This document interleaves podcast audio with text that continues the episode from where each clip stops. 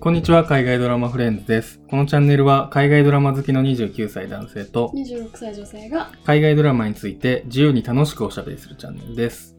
えー今回取り上げるのはスノーピアサーです。はいえースノーピアサーは2020年5月からはい。配信を開始したネットフリックスオリジナルのドラマシリーズです。うんはい。えー原作が1984年のフランスのグラフィックノベルはいはいだそうなんですけど、はい。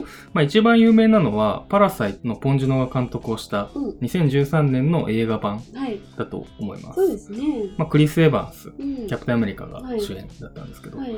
で、この映画版というのも本作のベースになっておりまして、はいポンジュノのドラマ版の制作総指揮として、えークレジットをされておりますと。はいはいはいで、全10話構成ではい1話50分ぐらいですね。で、5月25日から公開をスタートして、はいでまず2話公開されて、で、以降は毎週1話ずつのペースで公開されていく予定ということです。はい。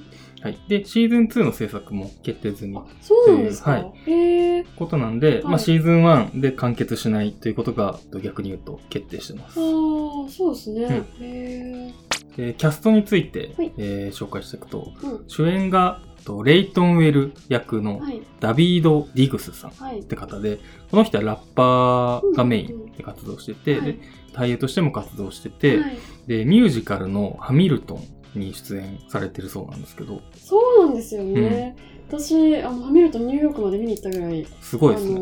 大好きな作品で、まあうん。ハミルトン自体は、あのリン・マニュエル・ミランダっていう、まあうん。メリー・ポピンズとかモアナとかの作曲とか作詞やってる、うんまあ、すごくすごく有名な作家がいるんですが、うん。彼が作った、あの彼にとっての一番の有名な代表作がミュージカルであのホワイトハウスとかオバマとかでも披露されたような、まあ、ハミルトンっていうタイトルの通り、うん。あのハミルトンっていう、まあ、歴史上に実在した人物をうん。あの、うん。扱った作品なので。うん。なので、まあ、どれくらいそれがあのアメリカですごかったかっていうと、うん。リン・マニュエル・ミランダがうん。最後に出演した回のチケット代が200万円だったっていう、ええ。そのぐらいそのアメリカでこう一大ブームーブメントを引き起こしたミュージカルなんですけど、うん。それのトーマス・トーマスジェファーソン、んジェファーソンっていうあのうん。の役をやっていて実は、ミルトンと、まあ、ちょっと敵対するんですよ、うん。まあ、歴史上と一緒の流れで、うん。うん。なので、えっと2幕から登場するんですがめちゃくちゃナンバーの多い曲で、ええ。なんか私ずっとアルバム聴いてたんですけど 半年前。あのミュージカル見たとハマりすぎて、だから一時期毎日声を聞いていてあの人が主役だったんだって知ってちょっと感動してますまあ、ラッパーなんで、その、はい。ラップのミュージカルなんですよね。そうなんです。よね。メルトン自体は全体ラップ調というか、うんうんあのなんかフリースタイルっぽいシ,、うんシーンとかも出てきたりとかして、うそうなんんで。すよ、なるほど、なるほど。はい、まあ、そんな方が今回、こういう、まあ、いわゆる普通のドラマの主演をしてるってストレい。う。ートプレイってやつですね、あ、そうなんだ。ミュージカルに対して。はい。あで今回、ストレートプレイ。を、ダビード・オーティーさんはされてるっていうことなんですね。はい。で、あと、えジェニファー・コネリーが、えっと、メラニー役で、うん。えっと、まあ、準主役みたいなところで出てて、俳優としての出演作の多さとか、はい。知名度的には多分、ジェニファー・コネリーが一番高いかなって気がしますね。確かに。うん。レクイエム・フォー・ドリームとか、はいはいはいあと、ビューティフル・マインドの、うんうん。あの、ラッセル・クロウの奥さん役とか。で、まあ、アカデミー賞もと受賞してんのかな？ノミネートされてるのかな、はい。ちょっと忘れちゃったけど。っはい。ていう感じで。まあ、この人が、まあ、知名度があるかなっていう感じで、はい。でも他の人はやっぱ結構初めて見る感じの人が多かったんですけうど個人的に。一番あってなったのは、はい。はい。あの、マーク・マーゴリスはい。さんっていう、これ俳優名なんですけど、方が出てて、この人は、あの、1話で自殺しちゃう、あの、最後尾車両のおじいちゃんいるじゃないですか。あの、長老みたいな人。はいあの人なんですけど、はいの役なんですけど、あの人は、ブレイキングバットのはいサラマンカの役の人で、あれですね、車椅子乗ってる。あー全うん。役者さんってすごいですねうん。確かに そっかそっかそっかそう、ブレイキングバットだと、もう、あの、基本瀕死の状態うなんですけど、はいはいはいとかね。へえうんうん。で、続けてあらすじをちょっと説明していきます。お。願いします。で、物語の時代設定ははい。2021年。あ結構最近ですね。なんで、僕らからすると来年ですね。はい。映画版だとそう2031年だったのかな。なんだはいはいはいはい。なんで10年遡ってるんですけど、はい。で、まず2014年、うん。物語の現在から7年前はい。に地球温暖化がうん。世界ではすごく進んでしまってて、はい。でその温暖化を防ぐためにうん。科学者たちが地球を冷やすための化学物質を開発して、はい。それを地球上に散布するんですけど、うんうんそのせいで逆に地球がめちゃくちゃ寒くなっちゃって、うんはい。最終的にマイナス30度とかにうん。なってしまうはい。という。で、外で生活することがうん困難になってしまうんですね。で、この事態をですね、事前に予測をしていたウィル・フォードっていう、はい。まあ、起業家がおりまして、はい。その人がその極寒の世界で生き延びるために、うんまあ、ノアの箱舟的な感じで列車を作るんですけど、その列車っていうのが、列車内だけで完全に生活ができるような設備はい。を整えた列車で、でその中にチケットを買った人たちを乗せて、まあ、生活できるようにしましたと。で、列車は止まると凍ってしまうんで、はいもう延々に走り続けてる状態なんですけど、で、全部で1001両はいあ。りまして、はい。1等車両とか2等車両とか、はい。まあ、グレードが分かれてて、うんで、。それは乗車前に買ったチケットのグレード、はい。まあ、値段がそのまま反映をされているというのがまず列車の設定です。で、えーまあ、まず第1話の時点で、はいまあ、今回のドラマのと最初の時点だと、うんこの列車が走り始めてから、まあ、すでに7年経っていて、うはい。で主人公はそのレイトンっていう黒人男性なんですけど、はい。彼は最後尾車両って呼ばれるところに、えーいますと。で、最後尾車両にいる人たちっていうのが、はい。まあ正式にチケットを買った人じゃなくて、うん出発の時に無理やりこう列車に乗り込んで、はい。なんとか乗車できた人たちっていうことなんですね。うんなんで、まあ、列車の中ではかなりですね、阻害をされてて、はい。で、最後尾の車両にぎゅうぎゅうに押し込まれているっていう感じ。で、主人公を含めて最後尾車両の人物たちは、まあ、いつかですね、革命を起こすぞ、つって、はい。まあ、準備をしているっていう状態です。まあ、そういう風な階級闘争がはい。物語の一つの軸になってるんですけど、はい。もう一つの軸が、まあ、ある殺人事件の捜査はい。というのがありまして、この列車の中でまあ殺人事件が第1話で起こるんですけど、うんうんで主人公は元殺人家の刑事なんですよね。かっこいい。うん。なので、列車をこう運営しているウィルフォード産業の人たちから、もうこの殺人事件をちょっと捜査してほしいっていうふうに、はいまあ、依頼されるんですよね。うんまあ、あの、電車の中に殺人事件捜査をしたことある刑事がいないからっていうことなんですけど。はいはい。なんで主人公は依頼されて、はい。で、まあ、主人公は革命の機会を狙いつつ、うんまあ、捜査にはい。も協力をしていくっうんていうのが1話までのあらすじになりますと。はいえーまあ、僕らも2話見たんですけど、はいまあ、見た上での感想っていうのをちょっと語っていきたいと思うんですが、まあ、ちなみに言うと僕は映画版を見てなくて、うんえー26歳女性は映画版を見ている見ました。立場なんですけど、はい。まあ、その上でどうだったかっていうのを話していきたいと思います。はい。私映画見た、うんうん。あ見た人としてになるんですけど、まあもちろん映画はね2時間ぐらいでこっちはもう何話続くのやらって感じだと思うので、うんうん。内容がやっぱり全然違くて、うん。その映画版主演はねクリス・エヴァンスっていうことで、またあれはあれで良かったんですけど、うん。もちろん映画映画と違うところがいっぱいあってなんか見た派としては、うん。その違いも楽しめるポイントかうんなと思って、うんこの設定こうなってるんだとか、うん。あこのせこの人がこういうふうな役割になるんだみたいなのの、なんかドラマとのドラマと映画でどういうふうに翻訳が変わってるのかっていうのが、あのちょっと面白いところかなと思います。一個一番違うかなと思ったのは車両の数はいはいはい。で、あの映画版の多分ちょっと明言したか覚えてないんですけど百何十両ぐらいなんですよ映画だと。あ、全然違う。で、うんドラマだと千何両で、うんもうそこにそのかけられる時間の数が違うなと思って、まあ確かに。そう100何両なんで結構結構ね、うん。ちょっと映画で革命って割とすぐ進むんですよ、距離的にね単純に、うんうんなん。うんですけどドラマだとかなり道のり長そうだなと思ってそうですね。そうどこまで行くんだろうってそれがうん。うんねすごい楽しみだなと。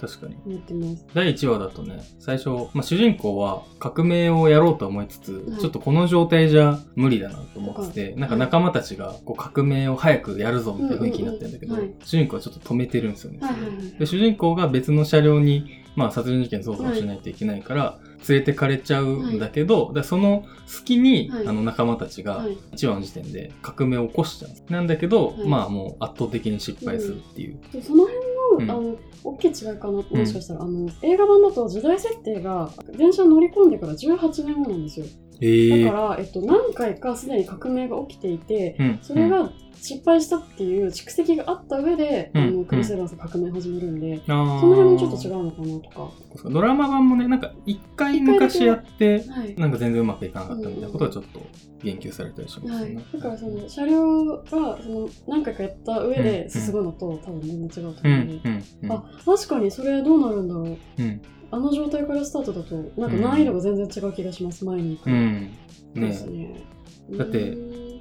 なんだろう、あの、革命を起こしかけてうん失敗するんだけど、はい。それが結構頑張って進んだつもりだったのが、はい結局1両か2両ぐらいしかうん進めてなくて、ここまで来てもまだ1両かみたいな、めっちゃ絶望してるシーンがあって、確かになっていう。見てる側も結構絶望しますよね。うんまだそこかみたいな。うん、うん、確かに確かに。そうですね。あとごめんなさい。もう一個だけ映画版と違って、うんああと思ったのは、映画版だとここまで明確にその階級の差別みたいなのって言及されてない気がしてて、分かりやすくい一等車、二等車、三等車と、あと最後尾車両の人、テイラーって最後尾車両人みたいなうん、う言ん、葉が単語として出てきたと思うんですけど、うん、映画だとそこまでのことは出てなかったなと思っうて。この階級のランク分けうん、が、うん。もしかしたら例えば3等車両の人たちがうん、その最後尾車両の人たちと一緒になったりとかうん、あるのかみたいなあフランス革命じゃないですけど、その一番下のはい階級とっていうのをあー、なるほど。ちょっと思いましたね。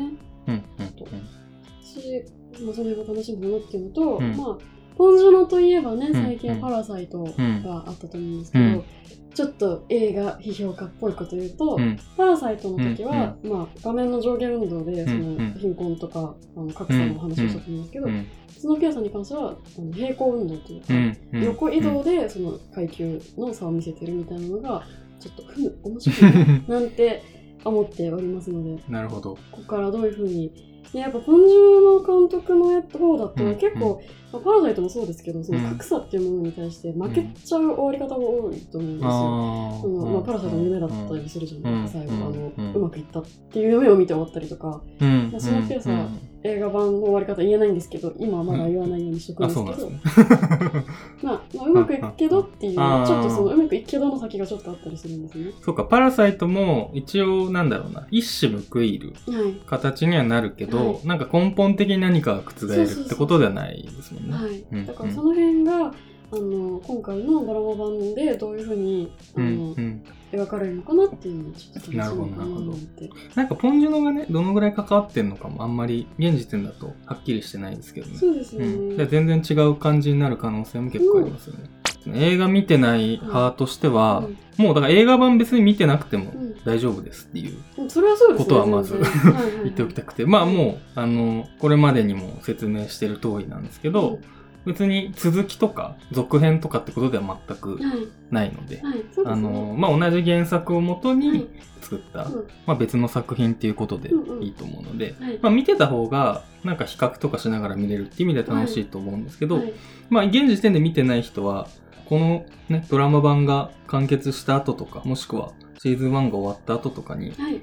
まあ改めて比較で見ればいいかなと思ってて、僕うんも、ね。はい、そのつもりでうん。おりますっていう感じなんですけど、はい。と僕も、だから物語自体も今のところ結構楽しく見てるんですけど、あのー面白ポイントとしては、はい。列車内のはい。結構ディティールが細かく描かれてくるじゃないですか。そうですね。それがなんか楽しいなと思って、はいまあはい、客室もあれば野菜を育ててる車両とか、うん。牛育ててる車両とか、うん。まあいろいろあって、はい。等2等3等で客室もそれぞれ全然違くって、はい。まあ2等車両って多分まだ出てないかなって気がするんですけど。で、3等車両っていうのが結構はい。1、2話でピックアップされて出てくるじゃないですか。はい。はい。でで、3等車両が一番楽しそうですよね。なんか自由そうでいいですよね。そうそう。なんかヒッピーっぽい感じ。はい。まあ合ってるかわかんないけど、ご飯も B 級で美味しいですよね。うんうんなんかコンテナをつなぎ合わせてはい部屋にしてどうこうみたいなんですけどうんうんうん、なんか今はシェアハウスみたいな感じで住むのが三等車両で流行ってるらしいんですけど、うんうんうんみたいな、なんかそういうちょっとカルチャーっぽい話が出てきたりとか、あとその、ジャンクフードって今出てましたけど、はいブレードランナーっぽい雰囲気のうどん屋が、うどん屋だっけ？うどん屋だよね。ニューローメンって言ってたから、まあうどん、うどんっていうかまあ、麺。うん、麺、麺。はい。中華麺。はい。うん、の雰囲気の店が出てきたりとか、はなんかそういう車両のなんか設定とか細かいってるみたいのも面白いなってうんうんうん。思います。で、なんかライブハウスみたいな、はい。これもナイト車両、はい。3等車両のことなんだのかな？その。ライブハウスっていうかクラブみたいなのがあったりして、はいはいなんかライブがね、行われてたりするんですよね。あれめっちゃ素敵でしたよね。で、その奥になんか、瞑想するためのなんはいか水槽で囲まれた部屋みたいなのがあったりとか、はい。そういうディティールを描くのは、はいあえて多分やってると思うんですけど、はい。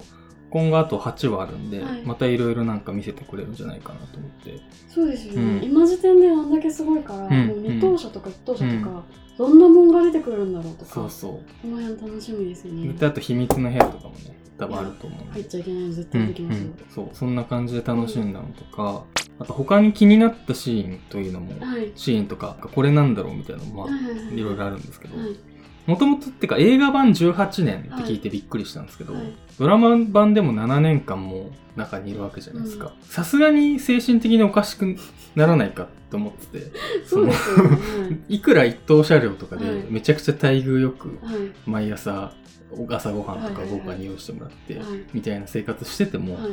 一歩も外に出れなくてはい。しかもあの人たち何もやることないじゃそうでないですか。すよね。それで7年間いたらさすがにちょっとおかしくなるんじゃないのかと思うんですけどみんなすごくね血色よくそう血色なんですよ。健康的に生活をしてますよね。なんかそれこそあれじゃないですか。コロナ禍で結構もうずっと家にいてただで2ヶ月ぐらいでもう結構辛いのにね7年とかすごいなってそう。思いますよね。だから逆にね順応するのかな人間はとも思うんですけど、まあうん慣れなんですかね。うんあとあその7年いるポイントで言うと、うん。窓がうん。窓ガラスがうん。結構や,、やばくてびっくりしたっていうか、あん。なんで割れちゃったらうん。7年っていうか、7年どころあかそうね。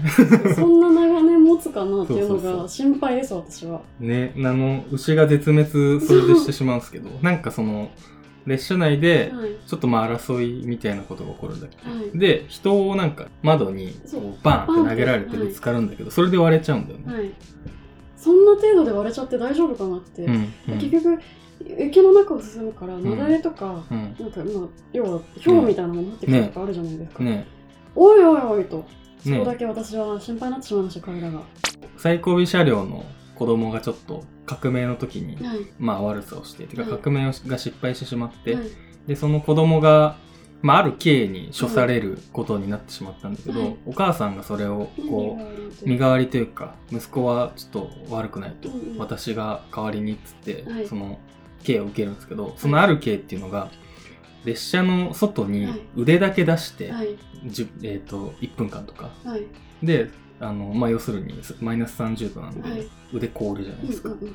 で、まあ、腕完全凍ってダメになった腕を金槌で割るっていうなかなかグロいあれでしたよね刑があって、でそれは多分前回の革命の時にもはい。その刑に処されてた人たちがまだ生き残ってて、その人たちはみんな片腕がないってはいう状態で、あれはすごいなんか、なんだろう、いいシーンですね、ある意味。すごいね。びっくりするっていうか。衝撃的な、うんまあの、瞬間でしたよね。そうそう。で、あの、牛が絶滅しちゃうシーンとかもそうだけど、なんかマイナス30度の世界っていうのが、うんまあどんなもんなのかはいっていうのをこう端的になんか表してるっていうところですごい怖いシーンですね。確かに、うん。あとやっぱ物語上で気になるポイントとして、うん。ウィル・フォード氏の正体がうん。うん。果たして本当にジェニファー・コネリーなのかっていうのだけね私あの気になっていて これうん劇場版だとですね、ん全然わかんないんですよウィル・フォード氏の正体って。ああ、そうなんですね。てかほんそのウィル・フォード役の人が出てくるのって本当に映画の後半でうーん。相当前で出てきたなと思って、うん。うん。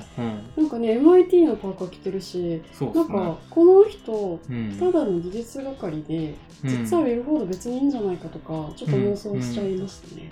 そうですね。あれがなんか、はっきりとはって感じで、まあ1話の最後に、その、ジェニファー・コネリーが、はいその、一人で、こう、列車内でなんはいか、過ごしてるシーンがあって、はいそこで、あのーまあ、他のスタッフと会話するんですよね。で、そこで、そのスタッフに、あのーミスター・ウィル・フォードって呼ばれるんですよね。呼ばれるんですよね。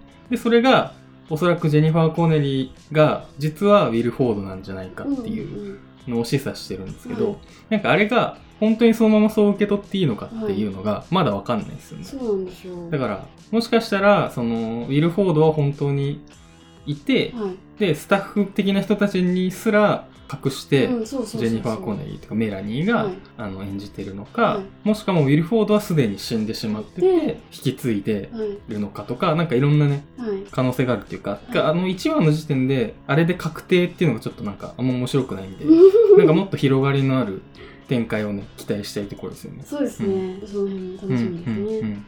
まあ映画版のとのやっぱり比較でいろいろあると思うんですけど、はい。その今回殺人事件の捜査っていうのがう映画版と違って、はい。プラスアルファで加わったはい。要素だと思うんですけど、はいそれはやっぱり映画版だと革命を起こすっていうのがはい物語のこう本筋はい。だったのがさっきも言ってたように車両の数が10倍になってる分、それだけ描く余白が大きいわけじゃないですか。はいって考えるとその正面突破で1001両分の車両を正面突破していくのははい。難しいから、はい。まあ、殺人事件の捜査をするっていう形で、はい。ある意味主人公は内側っていうか、はい。そのウィルフォードの側の方に入っていくわけじゃないですか。はい。はい。はい。だから内側から革命を起こしていくみたいななんかことなのかなっていう。なんかそう、うんその説もあるなと思ってて、刑事とかとちょっと仲良くなってるじゃないですか、あのあの女の人。女の人と。借り上げてるの。はい、だからちょっとずつこう仲間増やしてってそうそうそう。多分彼女たちは彼女たちにうん。とっても何かこう疑問とかって多分うん。7年にたどり着いてくれると思うんですよ、このミスター・ウィルフォードうん。をその盲目的に信じていいのかとか、その辺のなんかちょっとしたこともね気になるなと思います。そのウィルフォード側のなんつうの仲間っていうか、はい、スタッフ。はい、スタッフたち、はい、を怪獣していくっていうかそう、はい。仲間に入れてってみたいなこともねありそうですよね、はい、うん、まあそんな感じではい、期待して見ていきたいと思います、思います。はい。ありがとうございました。ありがとうございました。